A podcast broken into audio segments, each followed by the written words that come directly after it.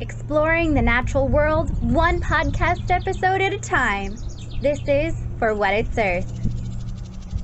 Hi, all, and thank you for joining me for another episode of For What It's Earth by me, Marissa of the Art of Ecology. Here, nature enthusiasts, animal lovers, and eco warriors can discover and explore so many facets of the environment that we all love, as well as some creative ways to make a positive difference for the planet. This week, I am joined by one of my college friends, Jess, who I met as a kind of self proclaimed swamp monster, and naturally, we just hit it off. So, Jess, can you introduce yourself and some of your background with wetlands? And I know now you do a lot with wetland birds as well. Glad to be here. Um, so, again, my name is Jess Schmit. Uh, I went to school with Marissa. Um, at Delaware Valley University, I guess now. Um, so my background was in wildlife conservation. Um, worked a lot in wildlife rehab um, for a number of years, um, and then I kind of accidentally got into working with wetlands. I was looking for something different, looking for a way to still be involved with wildlife and um, and make like a positive impact, and just kind of figure out uh, where I was going. So I uh, applied for a volunteer job working in the Florida Everglades, and that was my first Ooh. wetlands field job. And I loved it. Um, and it was just like the ecosystem, just all the birds down there. It was so uh, novel to me, but I knew that I wanted to travel and continue to work in wetlands ecosystems. Um, and so I just was like, hey, let's see where this goes. So I've worked in now uh, Illinois. I spent two years there. I've been to California working uh, for Fish and Wildlife out there.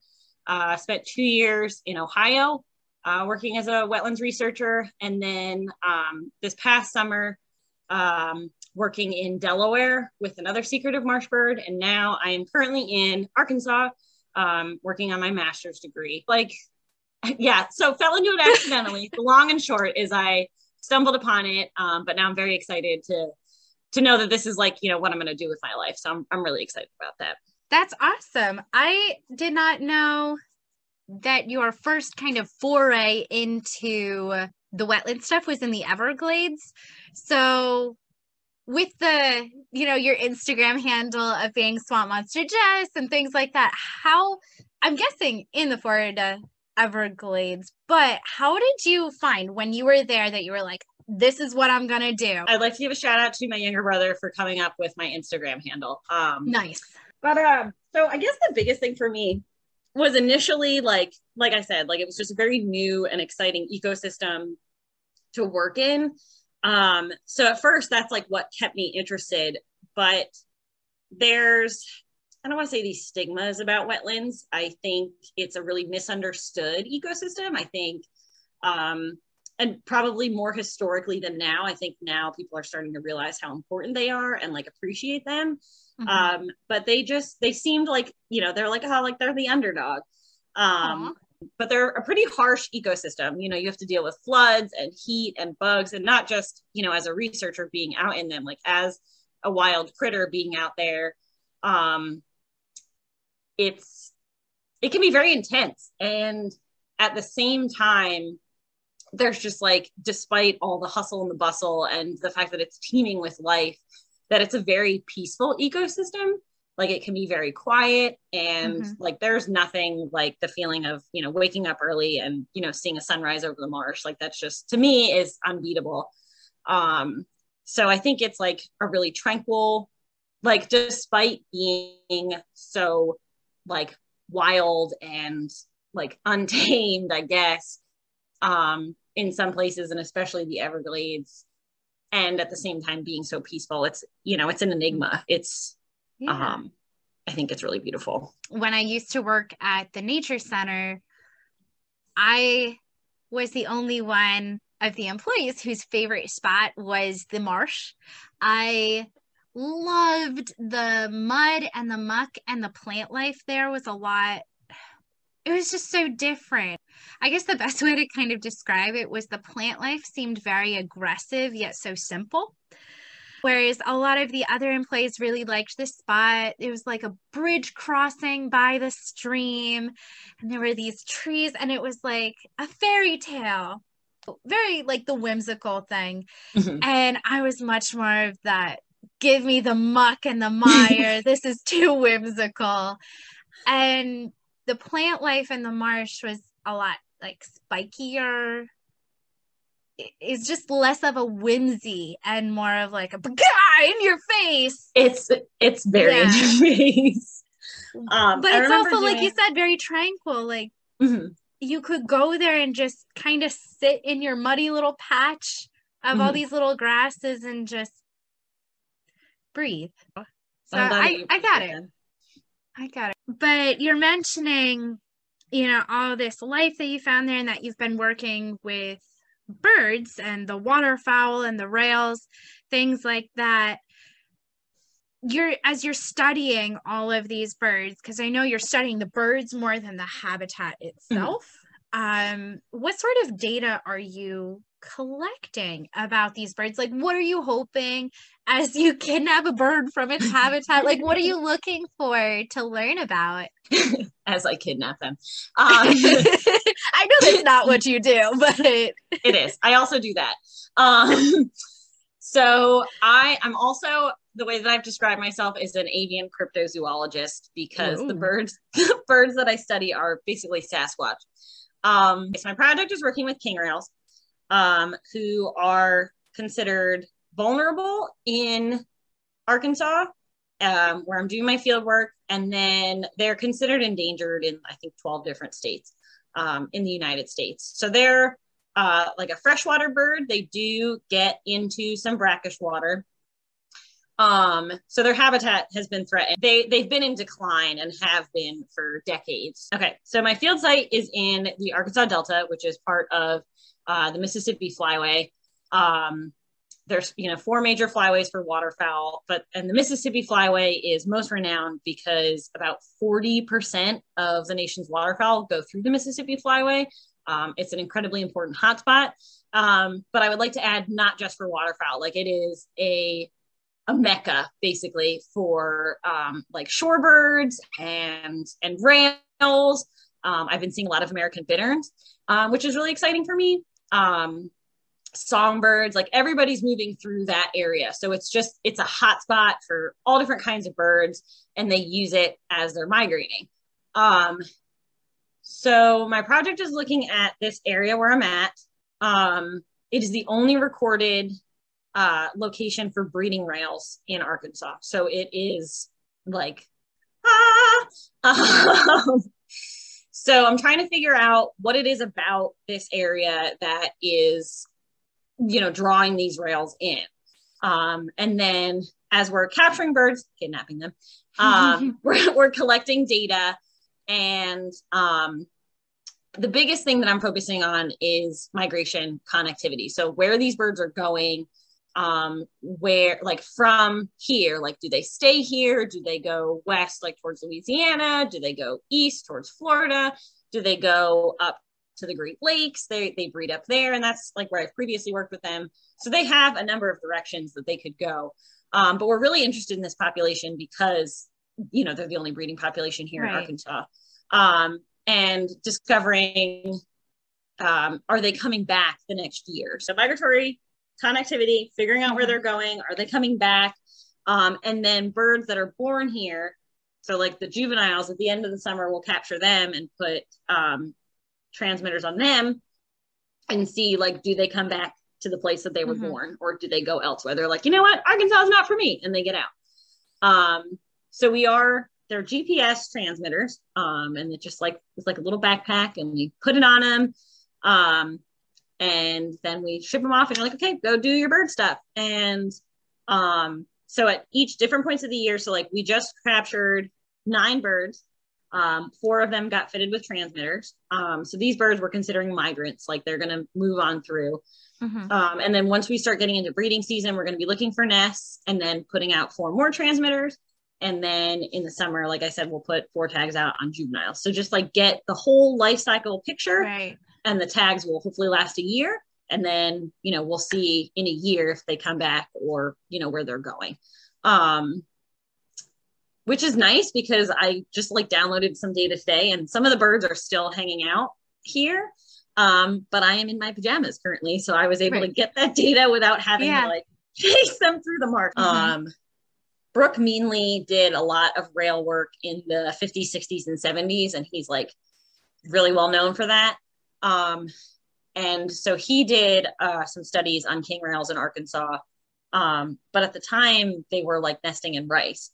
Um, oh. So, you know, now like recent research is like, okay, like what habitat are they using now? Like, what are the specifics of of that habitat? Um, and so I'm building on that to be like, okay, this is what they need when they're nesting. Right. And this is why they come to this specific area. So it is interesting to I mean, like, you know, science is numbers and quantifying right. that, but like to be able to analyze it, it's like, okay, like you're taking these points and it's not just like, oh, these plants and it has water. It's okay, how deep is the water? Does it matter? Right. Is it very specific? Um, so yeah, so there is some of that focus, but it is it's exciting, you know, to like be able to like paint the picture of right what they need.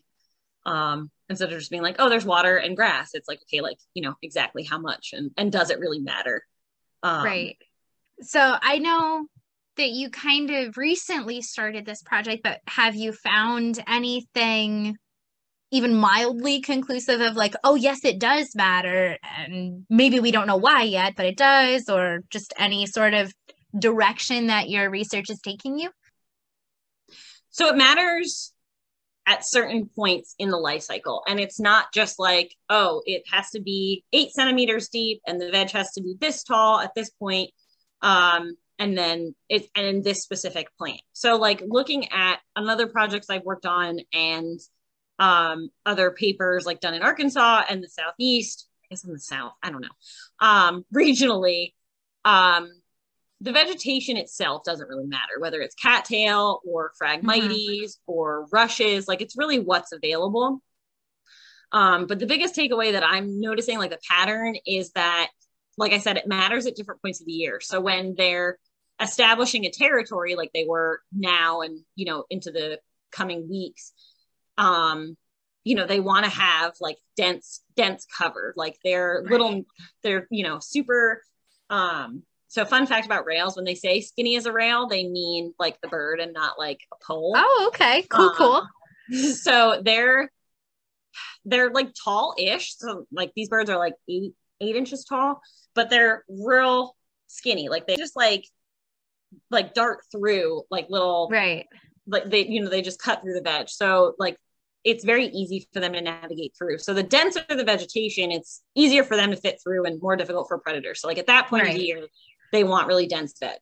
Um, later when they're starting to build their nest, it's like, okay, it needs to be this tall around so that they can manipulate it to make their nests. Um, I would highly recommend looking up rail nests. Um, they have like, it looks like best describing I could say is like hot air balloon. There's like a woven basket and then they've got uh, like the veg up around it um, that kind of like like goes to the top and then they manipulate the top so it just like makes like a canopy over it. That's it. so cool. It's really cool. And then they also do a ramp, which it's it's so cool. Like they're so fancy. Um, so like at that yeah like when they're nest building and you know they want a really tall veg. Um, and then once they those eggs have hatched they want to have a, a territory that's close by that's got some shorter vegetation for the chicks um, mm-hmm. and a little bit of water not too much. Um, and some of the biologists here have noticed that where they see chicks like after they've hatched um, where plants have fallen over like the chicks will run across it. So it just makes like a little so they can like start to get their feet wet, but it's not too oh, deep. Oh, that's um, cool. Kind of like so a boardwalk. Is, yeah, exactly. And they're just like, um, which I love. I love rail chicks. I'm so excited. Uh, but yeah, so like at different points in their life cycle, like they need different habitats. So right. like, you know, when people talk about like protecting wetlands, it's like, okay, like you also have to like think about like the whole cycle and not just like, right. okay, there's water on the ground. This is good. Like it's got to be able to be suitable you know, at different times and, you know, whether land managers have to manipulate it or whatever. You know, the synopsis is from this project, you know, what management techniques are they doing here? Um, I hope that they would like to build on it and, um, right. you know, do more research and do a comparison. There's definitely a need for it. Um, so I hope that they continue to do it. Yeah. Yeah, absolutely. I do want to ask this just because you're doing your your graduate program and you're studying the rails and you keep mentioning the rails. Are rails your favorite bird or is there is there another one that has stolen your heart? So you sent me this and i gotta tell you this was my hardest question. So i in case the rails are listening they're my favorite. Um, they're just so sneaky. Um i feel very much like when I'm around them, like they're watching you, like you know they're there. Mm-hmm. Um, it's very Jurassic Park esque. Um, so I, I don't, man, then no, this is tough because I, yeah, I would say rails are my favorite, but no, because I'm gonna be like, well, this guy's my favorite. Um, I've been. I mean, you're allowed to love multiple birds. I, and I do. And I'm gonna like go through all my list and be like, oh, but I love these guys. Like I love spoonbills, like the roseate spoonbills. They're just so goofy. Ooh, yeah. Um, I guess my kind of trend is like whatever I'm like learning about or focused on at the moment. So like my favorite bird of the week for me to um has been American bitterns. Um, because they're apparently super secretive, except I've seen and heard so many here um because they're migrating through and i don't know what migration okay. does to them. It makes them all wonky that they're like just chilling out in the open and like doing their thing. I'm like i can see you. Um so it's I, I just think they're they're so sneaky. Um oh okay. So my favorite like songbird that's in the marsh are the marsh wrens. Um they're just so tiny and sassy. I guess Aww. yeah for me sassier the better. Like that is ideal bird is just sassy. Um, that's awesome you know, nothing wrong with having a list. It's all good. Whenever people ask me what my favorite animal is, like just in general, I'm like, you gotta, you gotta be more specific than that. There's just, there's a lot out there. Yeah. And yeah, and like the more you know, you're like, oh my God, this, this one's so cool. Yeah. And, oh, this one's really cool. And right. Um, yeah, for sure. It's hard. It's hard. They're like potato chips. You can't have just one. Nice. I do like that um, analogy. It is the perfect analogy. I know. I like potato chips and birds. I'm a very simple person. it's the little things in life, right? Kind of going back to what you had mentioned briefly um, about the conservation of wetlands. I know here mm-hmm. in Pennsylvania, wetlands are drying up like it's nobody's business. And so there's this huge push. I see every nature center, every environmental organization, there's like, save the wetlands, save the wetlands, uh, which I think is a really great thing to do because oh, yeah, they do need protection. Because I know how much biodiversity is found there and how much of just our life, too revolves around wetlands. And during Earth Month, which is April when we're recording this, it gets pushed even more of like mm-hmm. wetlands, yay. But then you mentioned that you have to look a little bit deeper at conservation techniques. Can you just kind of explain what you mean a little bit more? You, you touched on it briefly, but I think it's really interesting. So, I guess in the way that I'm going to explain it is that I mean they are like drying up, but I think it's more in the sense that they're being drained um, and degraded. So like they mm-hmm. are, you know, they're technically you know drying up. Um and their biggest um threats are you know being drained for agriculture use uh for development. Um and then not only like so, so it's bad enough that it's like you know these beautiful habitats are being drained for agriculture. And then to top it off is that like the remaining wetlands like you know pollution runoff is you know mm-hmm. going into the waterways and then you know getting into the remaining wetlands. So there's like you know all sorts of what's the i'm trying to remember eighth grade science point source point source solution and non point mm-hmm. source solution. So things you know are winding up there that aren't supposed to be. Um plastics you know garbage winds up in there. Um so yeah so they're being like halved every day. And it's pretty uh depressing is one word that comes to mind. So it's important to protect the ones that we do have like just having water and cattails and uh, you know a couple trees or whatever. Right isn't you know and calling it a wetland doesn't mean that it's going to have the same uh, benefits that like the existing wetland was. Like it's really hard to naturally recreate. Um, so you find that in like these large areas, they have like wild wildlife management areas um, or preserves. Like people, you know, biologists and land mm-hmm. managers have to manually control the flood of water. So they're you know they're not really like they can in some areas like mimic natural cycles um, with rainfall and snowfall events. Um, but really like you know human beings are are controlling that cycle. Right. Um, um and to no fault of their own wetlands have uh, incredible soil. It's great for all those wetland plants and all the plants in the seed bank but unfortunately that means that it's also great for agriculture. Right. Um, you know so they can you know use these soils and it's you know an alternative um to i get you know and grasslands as well but you know wetlands um you know they're just i think and historically and you know like you're saying now with people being like, like realizing how important they are uh, a lot of people historically looked at them as waste of space. It was like right. just wet and muck and we don't need that and we can you know grow something profitable here instead. Um and i think like people don't realize is because they think they're waste of space um and they're not um, and unfortunately, until we get to the point where people are like, okay, I want to protect it because I love and understand mm-hmm. these ecosystems, people look at it as like, I need to understand the economic value and benefit of these ecosystems. So it's like, right. okay, like I have to quantify all these things. Um, so not only is it important for as habitat for wildlife um, and fish, um, it's you know nature tourism. Um, mm-hmm. You know, mm-hmm. getting people to go out and explore these areas. So, like kayaking, hiking around wetlands, um, people who want to go fishing, like recreationally, hang out in there. So, nutrient regulation. So, uh, wetland cycling, like they recycle these nutrients. So, like, even though pollutants are ending up in the wetland, like they're, you know, wetlands are breaking them down.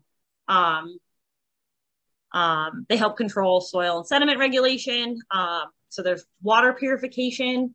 Um, flood control is like another big one that people don't think about. It's like, you know, all mm-hmm. these levees and like levees are getting blown out and it's like, well, right. you have a wetland in it.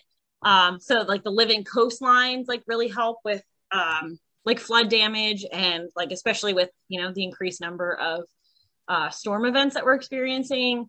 Um, like the living coastlines are huge. Like when there is a flooding event and they, you know, go into the wetland, they're recharging groundwater. So, um, you know, there's water for you know not just wildlife but like you know nearby uh, human communities. Um, and then food production like you know another thing that people don't think about. Um, i went to a conference a few years ago and they talk about ecosystem services. And like aside from like the money generated for people visiting these areas and um, the money spent to protect and enjoy these places is the amount of money that it saves. So like if people you know, it's like millions of dollars and right. having like flood control, like, oh, I don't have to pay the insurance for this because we have this wetland. But, you know, eight years down the road, we have a huge hurricane, like we're not going to have to, you know, deal with some of this yeah. stuff. Like the effects are going to be, you know, reduced. But most of the time, people don't think about that. So it's just like, why? right. How much preventative care they mm-hmm. provide.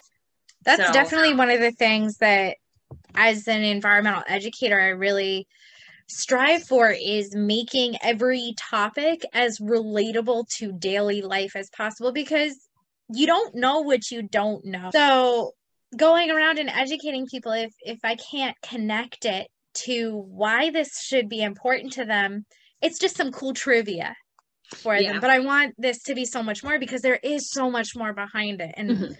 why this is all important. Oh yeah, no, absolutely. Um, which is why this is you know this is such a great idea to like be able to reach out to people and and share that information because like you said like yeah. there's so many people that just don't know you know like we were really lucky to study this or you know yeah. grow up in an area that like pushed conservation um so it's been like all consuming i don't say all consuming uh like present in our lives but yeah. for some folks like it's just not um so but yeah no it absolutely impacts people every day which is why like more people should be concerned that we're losing wetlands yeah. um you know at the rate that we are. Um yeah. So what going with that with how important it is, what sort of, and not just wetland, but there's so much wildlife that lives there, and your focus is on the birds there, but what sort of conservation methods are already in place or conservation efforts or just ways that these habitats aren't just going to get destroyed and these animals aren't going to be displaced? Like what's going on with that? Um, so a big one is the north american waterfowl management plan. Um, so that is a coalition of biologists and researchers in mexico canada and the united states like the whole whole shebang. Right. um, of north america. And there's you know there's a lot of research that's going into okay like what do these animals need um, specifically waterfowl? And they're kind of treated as an umbrella species in like okay like we're protecting habitat for ducks um, and it's suitable for ducks. And then you know branching out from that like oh there's lots of you know rails. Like rails benefit a lot from waterfowl management um, you know and people do like turtle surveys and right. frog surveys. So like seeing all the things that can benefit from um, these conservation uh, these research projects as like as it pertains to waterfowl initially but like you know you can build on that. Um, so they do a lot and they fund a lot of research and they have a lot of plans um, i think every 10 years every five years um, and they just like moving forward with like current research it's like okay like we've discovered these things this is how we're gonna um, you know move forward um, to continue to preserve these areas or like um, you know understand what they need so um you know because you know birds that are in mexico need areas in canada or you right. know, the united states and like and it's all it's all connected um which i think is like one of the most interesting things that i've learned about migration is that it's not very linear like everyone's like oh they go north to south and it's like birds are impacted by floods or fires or you know all sorts of events that kind of you know they go um, they reroute. So, right. so like they end up where they need to, but it's not just like a straight shot. So like the more you understand like the areas that these guys are using, you can say, oh, we need to protect this and we need to protect this. Um, you know, like an area that we might not have thought was important um, could actually be like critical for you know some of these these birds, um, right? And not just and not just waterfowl. Um, it is if I find an exact number, but it is astonishing how many different species at some point in their life need a wetland. And it's not just mm-hmm. like not just like your waterfowl frogs and you know those critters like warblers need wetlands. Um, mammals need wetlands at, at some mm-hmm. stage in their development they need um, mm-hmm. these things so so it's yeah so the waterfowl management plan impacts a lot of different species um, there are some smaller, I don't want to say smaller grassroots organizations, but like Ducks Unlimited is a big one. They do right. um, land acquisition. Um, another big one, um, and we can talk about more as well, is uh, it was the Pittman Robertson Act, and now it's known as the Federal Aid and Wildlife Restoration. Um, and that's not just wetlands, I should say. Um, like that's that's money that goes specifically to fund different projects um, and restoration for a, a, variety of habitats, but it ends up being a lot of a lot of wetland stuff. Um, so yeah, so there are efforts in place, and especially like organizations like the Audubon Society, uh, the Nature Conservancy um, is another really big one, and they've mm-hmm. um, funded and like done a lot of research projects that I've worked on or with. Um, and they, you know, acquire land and, you know, and I don't say make it right, but like, you know, do like a very intense restoration project. Right. Um, one of the big ones I worked on, which was a pretty cool success story, um, is in central Illinois. I worked on the Emiquon Preserve, um, and it's owned by the Nature Conservancy. And in the 50s, it was a huge, it's a huge area, um, was farmland. And so uh, the owner farmed it for many, many years and then donated it. Um, and they were like, okay, like, what are we going to do with this barren field? So they disked it. And I, I, don't know, like, I should know more about plants, but I don't. Um, but like the, it, it's magic. I don't know how, like, I know it's science, but like, it's also magic that right. like the seed bank is so prolific. Like, you just disk it and flood it and like let the plants do their thing and you know seeing it now like i never would have guessed that it was a farmland like just all wow. the plants like they don't have to plant anything it's just okay like let's bring all the stuff that's underneath up to the surface and give it what it needs and it's like you've got amazing cattail uh, that's within so a few cool. years you've got like great um lotus is like another lily pad you've got some um some pondweed like great habitat for fish. Um and then you know the wildlife like come here. Like they in their migrations you know imagining they're like oh my god this looks like a great rest stop. And then they go yeah. and they're like oh my gosh you know what? We're gonna breed here. Like this is gonna be great. Um so they do like they'll they'll find these areas and and move them as they're moving.